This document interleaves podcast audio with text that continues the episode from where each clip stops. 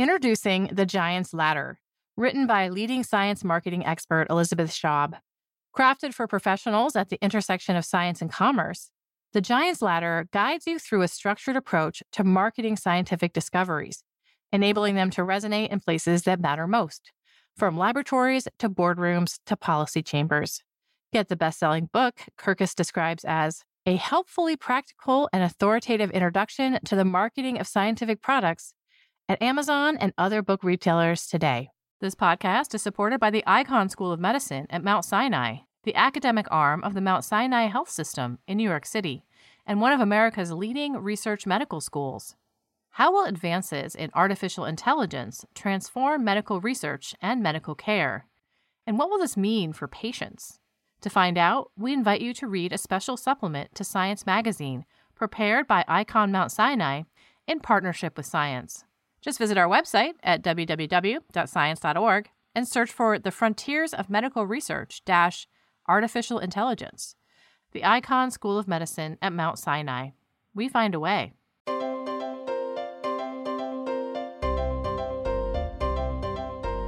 This is the Science Podcast for June 10th, 2022. I'm Sarah Crespi. Each week, we talk about the most interesting news and research from science and the sister journals. First up, contributing news correspondent Kai Kupferschmidt. We discuss how two decades after it disappeared from nature, the stunning blue Spix macaw will be reintroduced to its forest home. And in an interview from the AAAS annual meeting, producer Meagan Cantwell talks with researcher Varun Rai about how to prepare energy grids to weather extreme events and climate change. The Spix macaw was first described in 1819. 200 years later, they had basically been poached to extinction in the wild. Now, collectors and conservationists and biologists are working together to reintroduce them into the wild. Kai Kupferschmidt is a news correspondent for Science. We're going to talk about the possible recovery of this highly coveted and endangered bird. What drew your attention to this bird in the first place? Is it because you wrote a book about the color blue and the Spix macaw is a bluebird? Yeah, you got me, of course. Uh, I mean, people who know me know that I love the color blue and that I'm fascinated by it. And like you say, I wrote this book about the color blue in nature and why it's rare. I think that's one of the things about the Spix macaw that probably also led to its extinction is the fact that the bird is rare and, and it's probably very coveted because of this rare color when I wrote the book, I wanted to show, on the one hand, that we're losing these amazing colors from nature, you know, all of these hues that are there because we're destroying animals' habitats and we're poaching them to extinction. But then I didn't want the end to be so depressing. And the Spix macaw had this positive spin in a way because breeders and conservationists have managed to breed it in captivity. And there has been this plan for a long time now to release some captive birds into the wild, hoping that they will then build up a new flock of Spix macaws in the wild. There were very few living in the wild for a long time, and now none. Where were they living? What part of the world were they living in, and where will they be reintroduced? This is a very specific part of Brazil where they are native. There's a biome called the Caatinga, which is kind of a dry tropical forest. So Caatinga actually means white forest in the native language there. The bird from the beginning seems to have been specialized in living in, in this very specific area with these large Caraibeira trees which grow on the side of creeks that go through the Caatinga. When it was first described in 1819, it already appeared to be quite rare. People have looked everywhere for Spix macaws, and, and it appears that this is the only place where they really live. How many are alive today? Do we know the size of the population that's being held in captivity? The exact numbers keep changing, of course. Right. In the beginning, there were individual breeders who had a few birds. And of course, in order for the birds to recover and also to have genetic diversity, you really needed to bring together these different birds from different breeders. And that was one of the big, big problems. Nowadays, most of them are actually close to where I'm sitting now in Berlin. They're just outside of Berlin in a facility by an NGO called ACTP, Association for the Conservation of Threatened Parrots. And they have about 170 birds in their facility now. Oh, wow. And then 52 birds were flown over to Brazil at the beginning of the pandemic in March 2020. These birds are now very close to where they used to live in the Caatinga in another facility that was built there, being prepared there for release into the wild. The first thing I heard about this story was that it was going to be very difficult to get images. there is something going on in the background where assets are closely held, birds are closely held. What what's going on here? Why is it this tense situation behind the scenes? You know, I think the world of parrot breeders and collectors is a very interesting world, and I didn't know anything about it before what became clear very fast was that there were all of these larger than life characters. So for a long time, for instance, I think 90% of all the Spix macaws that were known at the time were owned by the Sheikh of Qatar in his wildlife preserve in Qatar called Al Wabra. And so these birds have always been jealously guarded, I would say, by their owners. I mean, obviously, there are no birds left in nature, so there's no images from that. There's been a lot of jealousy in the program in general with different people wanting to get the credit for reintroducing the birds. One of the people I talked to, a geneticist in Brazil, she said it's always very political when it comes to these rare animals. And the rarer the animal, the more political it gets. And I think this is an example of that.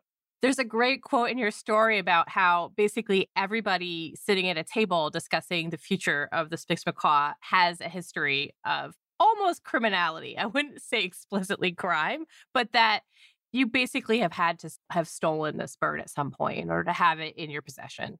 Yeah, I mean, this is the other issue, right? Since most of these birds were taken from the wild illegally in the beginning, of course, people also didn't want to admit that they had any Spix. The Brazilian government at some point agreed to an amnesty for owners if they came forward and agreed to let their birds participate in the breeding program. But on some level, from the very beginning, because of this, it was difficult to get people to be open about their birds. And then it attracts a certain type of character, I think, that also didn't make things easier. I looked at the notes from that meeting, and the Brazilian researcher who kind of led it, Camille Lugarini, she put up a slide at the beginning of the meeting where she basically said, you know, remember we're here to save the Spix and let's try and be civil. and and that meeting, she says, was a complete disaster in some ways because people really weren't very civil. So it was a very long road to get to where we are now, where these birds are going to be released. Right. Let's talk a little bit about the biological hurdles. So we talked kind of about the collectors and the jealousy and the secrecy, but actually breeding parrots for diversity to kind of widen the gene pool is not an easy thing to do. I was actually surprised how difficult it is in some ways. The first hurdle is getting different birds with slightly different genetics together. But it's a little bit like with humans. You can't just put two humans together and expect them to uh, to produce offspring. I mean, parrots are very choosy, they're monogamous. So in the beginning, even when they had the genetics and they could tell, okay, this would be a good match, it was very difficult to get the birds together. So very often the females would lay eggs, but then they weren't fertilized. And so you ended up, I think, out of hundreds of eggs, only a few dozen actually led to chicks hatching. So that was one hurdle that they had to overcome. And the way that they did that was to develop artificial insemination, Interestingly, artificial insemination for birds has been known for a very long time, but it turns out that in parrots, the technique that was usually used didn't work. There's a German research team that came up with this new method, which basically uses a little probe that stimulates the bird electrically, and then it releases the sperm, and that's collected by the probe. And then you can use that to inseminate the female. So when the female lays an egg, it's roughly the right time to fertilize the next egg. And so as soon as they would see, you know, a female lay an egg, they would go and try to collect semen from the best genetic matches that they had available and then inseminate the female with that. You're on a timer. Yes. It's a very tight timeline. That's so amazing. And they were able to successfully diversify the gene pool, get a large enough population to plan a release into the wild. So some birds have been moved from Germany to Brazil, and now they're at the edge of the place where they're going to be released. What happens next? So, in some ways, all those hurdles that had to be overcome in the last decades to even get to this place were just the first step. Releasing birds, it's been tried a lot of times. You know, often it failed miserably. Sometimes it actually worked well. But remember, there's no birds in nature out in the wild anymore that could, for instance, teach the new Spix that are released how to navigate the terrain, how to find food, all of these things. Yeah. We should remember these are parrots. They're brilliant animals. They're very good at learning, but they need tutors. Exactly. And they've all been raised in captivity. Over time, some of their instincts might have gotten lost. So that's one of the big questions now is when these birds are released, will they know what to do? The researchers in this program came up with an interesting idea. There's another bird that also lives in the Caatinga, another parrot called an Illiger's macaw. They basically nest in the same tree, they eat similar food. What they decided to do was to capture a few of these birds from nature, put them into captivity with the Spix macaws that they're going to release. So they're flocking together in this huge aviary at the moment. And then when they release them, the hope is that they will all together join up with the wild Illiger's macaws. It actually does two things. So, first of all, the Spix macaws might that way have mentors, so to speak, in nature that can help them a little bit. And it drives up the numbers a little bit. If you just release a few individuals, the danger for each of them is much higher than if you have a larger group partly because you know they can cooperate it's also easier to find a mate if it's a bigger bigger group they can warn each other of dangers so putting the Illiger's macaws together with the Spix macaws takes care of both of these problems. At least that's the idea. It hasn't been tried before. So that is one of the things that people will be watching very closely whether this works. That's very interesting. It sounds like a movie. We're like, oh, we'll make them make friends yes. and then they'll go and help each other in the wild. But they also did a study of past releases to try to figure out what were the key factors for success or failure when animals have been released in the wild or specifically birds. What are some of the things they decided to focus on there? Two of the factors that clearly play a role are the ones that I just mentioned. So the number of individuals that are released together and whether they've been captured from the wild or whether they were reared in captivity. But really, the biggest single determinant of whether a release works or not, at least in that study, was the question of predators. So, how many predators are out there that pose a danger? In the case of the Spix macaws, that is quite an issue. So, there are some birds of prey out there. There's also snakes and there's opossums the trees where the Illiger's macaws are likely to nest will all have a metal band wrapped around the base of the trunk that should at least keep some of the predators away. Of course, humans are also a potential predator, poachers. Right. So these metal bands will also actually be put around other trees where the Illiger's aren't nesting, just to kind of throw off any poachers that might come. Yeah, and the hope is that these things together are going to help the macaw. Of course, the biggest question in some ways is can you put a bird back into nature when its nature is not really there anymore in a way, its habitat? So the Caatinga is a very degraded habitat. It's been parceled into all of these little farms over the years. There's lots of goats that eat the small caraibeira trees. So there's also not a lot of the caraibeira trees left. In the end, all the people I talked to said, look, there's all of these things that are working against us, but really at this point in time, we just have to make sure that we try to put some of these birds out into nature. And to some extent, we have to hope for the best. Is there an effort to protect this environment going forward to make sure that it doesn't go away and then the birds are not able to survive? There is an effort ongoing to restore at least parts of the Caatinga. So the immediate area where the Spix is going to be released has been turned into a natural reserve. One of the issues here is that getting the Caatinga back into its old state isn't so easy, partly because we know way less about the Caatinga than we know about other biomes, and partly because it is a dry tropical forest. So you can't just put a caraibeira tree there and hope that it grows. It really has to go through different stages. That has been going on. There's a lot of planting going on at the moment. And really, these things are going in parallel. And the hope is that for these first birds, there is enough of a habitat there for them to establish themselves. And then hopefully over time, as the Caatinga recovers a little bit, the Spix will also have more and more habitat to inhabit. So here we are. We're recording this for release on, it'll come out on June 9th, 2022. That's just a few days before the actual release. The big day is June 11th. And everybody I talk to at the moment is extremely anxious. To give some backstory here, when the last Spix was in the wild, there was only one male left that was known in the wild in the 90s. And so in 1995, one single female was released in the hope that it would pair with the Spix macaw. And the release in the beginning actually went really well. The bird seemed to get used to the habitat very quickly. It flew farther and farther, and it actually managed to avoid an attack by a falcon. it actually ended up pairing with that last male. But then two weeks later, it just disappeared. And it's not quite clear what happened to it. This is 27 years ago, but the memory is still pretty fresh in the minds of many of the people involved in this project. Everybody's very aware that things like this can happen. And so there'll be a moment of celebration on June 11th when these birds hopefully fly out into the wild. But it'll just become a, another level of anxiety, I guess, for the conservationists about how these birds are going to do. You know, I wonder it was poached or collected because it was blue, because this is just one bird among so many that are going away, that are extinct in the wild. Is this being preserved, conserved, and released because it's blue? I'm not sure that it's so much the color as the fact that this is, you know, a very striking parrot. It's a big animal. Beautiful. Yeah. Yeah. There's two animated movies, Rio and Rio 2, that are basically based on the Spix macaw. That sad story of the last male really struck a chord with many people. So it's become this flagship species in a way. And of course, a lot of the conservationists I talk to have mixed feelings about that because to a lot of them, the Spix macaw is no more important than some rare beetle or any other species that's threatened.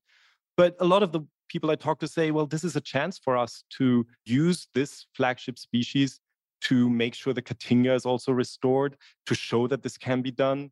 And then hopefully a lot of other species are going to profit from it as well. So they're being quite pragmatic about it, I think it's certainly, you know, the fact that it's a beautiful animal, even if it's hard to get photos of it, it certainly makes it easier, I think, to capture people's imagination with it. Wonderful. All right. Thank you so much, Kai. Thanks, Sarah. Always a pleasure. Kai Kupferschmidt is a contributing correspondent for Science based in Berlin, Germany. When he's not covering epidemiology, public health, all things COVID, now monkeypox, he writes about the color blue. Stay tuned for Meagan's interview with Varun Rai about lessons learned from Texas's major power crisis in 2021 from the AAAS annual meeting.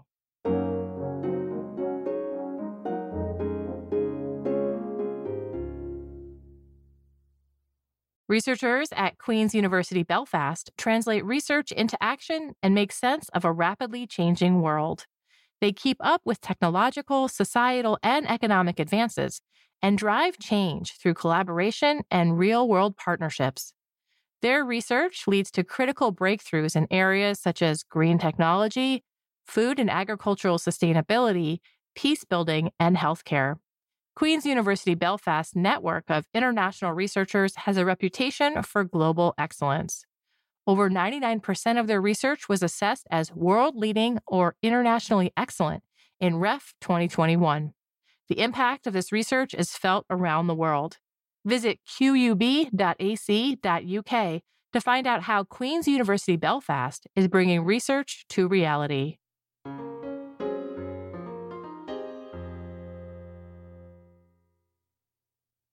This is the last interview we have highlighting a talk from the annual meeting, which concluded during the second week of February. I'm here with Varun Rai, a professor in the LBJ School of Public Affairs at the University of Texas at Austin. We're going to talk about how to develop a more resilient energy grid. Thanks so much for joining me, Varun.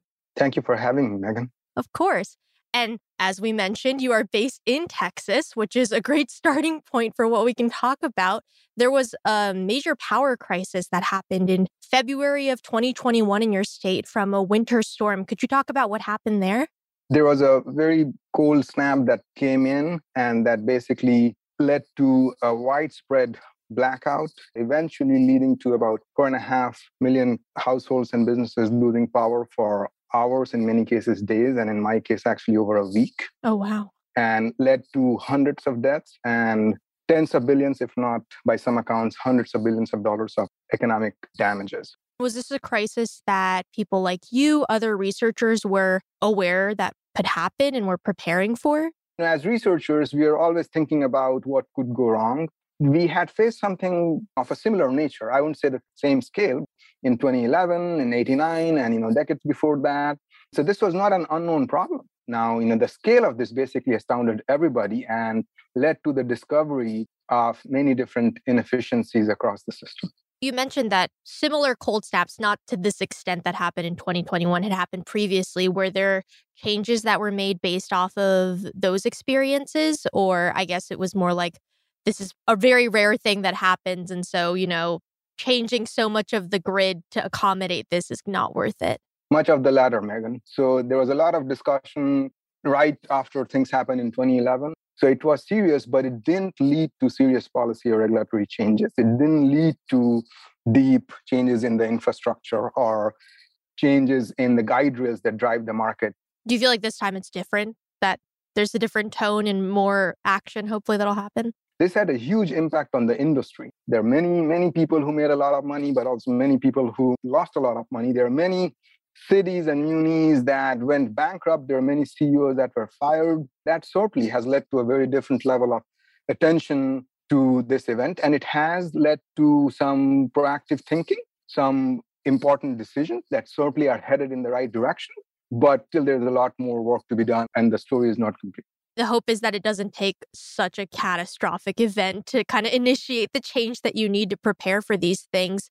Texas definitely isn't alone in experiencing extreme weather definitely happening all around the world. I'm curious if you could talk about the various ways that climate change might pose a risk to the energy grid. Totally. And, you know, we are seeing it play out in different ways. Increased frequencies of extreme events, including hurricanes and tornadoes, what it means in terms of cold spells, moving further south, which is what we saw in Texas, was perhaps linked to. We should be expecting more and more disturbances to the grid here and elsewhere in the future. And so the name of the game is how do you act as a state, as a community, as a country globally, both to mitigate those impacts on climate. So basically, reduce those frequencies of extreme events nonetheless you know you will face that either through the natural system or through the human physical system right you know for example cyber attacks and cyber infrastructure how do you then prepare for those types of events and that's basically the broader notion of energy security and resilience so we talked a lot about how extreme weather, climate change can impact energy grids. And you also did mention cyber attacks. So what are the other types of risks that energy grids kind of around the world are facing right now? Cyber is a big thing for two reasons. One is with increasing digitization of our energy infrastructure, including you know, how consumers use different technologies, but then also different sensors in the transmission, distribution, supply chain systems. So just the sheer fact that the nature of the infrastructure itself has changed. And so there are going to be many more access points, if you will. Much of that is going to be connected. And the moment things are connected, there are going to be vulnerabilities and there are going to be rogue actors all the time. Second thing is, you know, I mean, we can take the current invasion of Ukraine by Russia as an example, and you know how different types of actors basically interact with the system to different ends, and in, in some cases, you know, very, very difficult and nefarious. And in those cases, such type of an infrastructure could really be leveraged for mean purposes. There's so many things, obviously, that can go wrong. But I guess let's turn around the interview a little bit. Your research also centers on the ways that we can create better systems, right? The way we can make things more resilient and handle these threats. What to you are like the hallmark features of a resilient energy grid system? It needs to start with you know, resilience to what? Is it that new technologies are coming in and with them are there new types of variability or new types of uncertainties that coming? So, you know, you can talk about storage or carbon capture and storage or hydrogen. What does that mean? And what type of resilience do we get or do we lose? Second, we talked about cyber a little bit. What about supply chain disruptions? We saw a lot of that happening during COVID, and you know, some of that is continuing, and we are seeing that as we speak happen because of Russia's invasion of Ukraine these are all very, very coupled things. And one cannot just say, okay, we want to be resilient to cyber attacks or we want to be resilient to forest fire. It's a complex system and requires multi level integrated planning. Now, in terms of more concrete steps, we should really be planning for the future and not the past. And the key thing to keep in mind there is that the world needs and is on the path to electrify more of its energy system. But exactly how that happens and in the role of natural gas and CCS and nuclear it's not a cookie cutter approach that works everywhere. There's a lot of heterogeneity across the world and differences in condition and resources. So we need to acknowledge that and build redundancy into the system. Be ready with contingencies when things go wrong. The second thing I would propose is making electricity systems more efficient, not just the technologies. Often we focus on efficiency of technologies, for example, buildings and cars, and that's all really good and important, but only part of the solution these technologies operate within a larger socio-political institutional complex. One key lesson that emerged in the aftermath of the Texas crisis is how integrated and coordinated the system is, leading to many defects in the overall system design. It could really be crippling during times of shocks. The third thing is building systems that not only solve current problems, but also are less likely to create major new problems. Thinking around alternative solutions, thinking around research and development, around redundancy, these are fundamental tenets that we have to continue to work on no matter what. And then our last two points keep in mind that this is all for the people and by the people, and to engage communities. The history of energy over the last couple centuries and much longer is basically writ with a lot of injustice and inequity. And this is a great opportunity as we try to transition the system and build a more resilient system to really be a lot more inclusive. And the final thing I think, which is very important, which is keeping to experiment and learning about the system. The grid is a highly complex socio-technical system. And with more electrification, including in transportation and the industrial sector, it's set to become even more complex. And so we should be humble about our understanding about such systems and always strive to learn more about its nature. Yeah, your presentation really laid out well these different tenets that you have for how to build this more resilient energy grid. And one of the interesting things I thought was when you talked about increasing the efficiency of systems, I would think so there's less energy lost, you know, from point A to point B, like getting in. But it's really interesting to think about increasing efficiency of systems, not just for the actual energy, but also like what's going on in the government. Exactly. How we like communicate when there's outages and stuff. Could you talk more about how that was kind of a big reason why things went wrong in Texas? I researched these issues, but during the Texas power crisis of February 2021, I was also a customer and family member. And there was very little that we were communicated to about in terms of what to expect. Even during the event, there's very little visibility in terms of what to expect, how to behave, how to plan for, how long this will last, and all the different entities who are responsible to manage these types of interaction were basically pointing fingers to each other, which was just so extremely unhelpful and indicative a very poor planning, poor integration, poor anticipation of the impacts these types of events can have, but then also what real responsibility and taking care of the community and the people is. And that's really, to my point, in terms of thinking about more efficient design of systems, is not just the technologies, but also how do things get communicated? Who plans for different things? And if there are different parts of the market and different parts of technologies and different market actors that need to interact, what are the frameworks within which they interact? When things go really wrong, what happens to prices? Who pays for them? And do we have rainy day funds? And when do we bring them in? These are all matters of transparency, accountability, institutional efficiency, and linkages and integration, which are very important parts of the larger system and keeping an eye on all of them is equally if not actually more important than the numeric technical efficiency. Obviously communities are involved as the consumer you know receiving the energy but also in a lot of communities people are energy producers right? This creates jobs. I'm curious what your thoughts are on engaging with communities to make it so that the energy grid is more inclusive and it's not kind of shutting out communities. We have to be realistic and honest in terms of you know where we are and we are here riding on the back of great success that fossil fuels have had in this world. We should all with truest of our hearts be you know thankful to all the workers who have to make that happen. And and even with that we also need to be honest about the science and the changes that need to be made. But these are not exclusive things. We can acknowledge the goods of the past and also you know look to the future. And to your point meagan absolutely something we absolutely we do not want to do is you know leave any of our neighbors and any of our friends and workers or the transitioning industries but rather take and invest in them proactively and transition them and make them an integral part because they have the skill. They know the system much better than anybody else. That is not the issue in my view. That really is the opportunity but also a responsibility. So that is very central. I just cannot imagine a successful transition that can be sustained for decades and that can really be successful without directly investing in and transitioning even the people and making them an integral part of the You've laid out this really interesting framework for how to think about a resilient energy grid. I'm curious if you have an example of an area or a country that's really like leading the way here. A great example of that would be how some countries in Europe are beginning to think. It's really interesting, even within that region, how different countries like you know Denmark and some neighboring countries are approaching this. And for example, in the US, California is approaching this and you know has been a leader in this space for the last decade. What California did for solar about 15 years ago, now you know they have similar thinking and aggression in terms of the role of storage.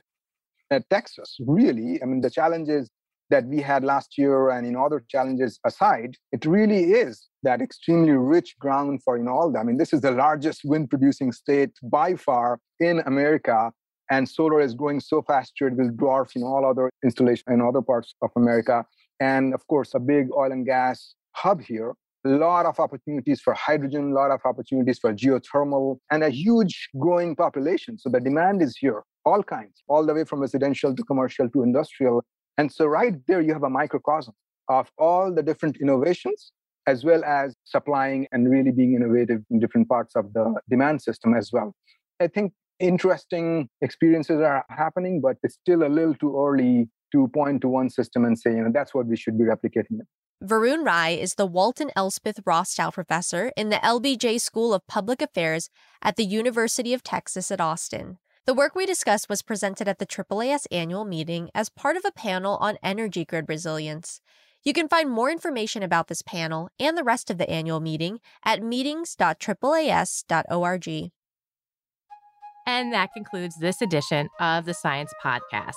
If you have any comments or suggestions, write to us at sciencepodcast at aaas.org. You can listen to the show on the science website at science.org slash podcast or search for Science Magazine on any podcasting app. This show was edited and produced by Sarah Crespi with production help from Podigy and Meagan Cantwell. Transcripts are by Scribie Jeffrey Cook composed the music. On behalf of Science Magazine and its publisher, AAAS, thanks for joining us.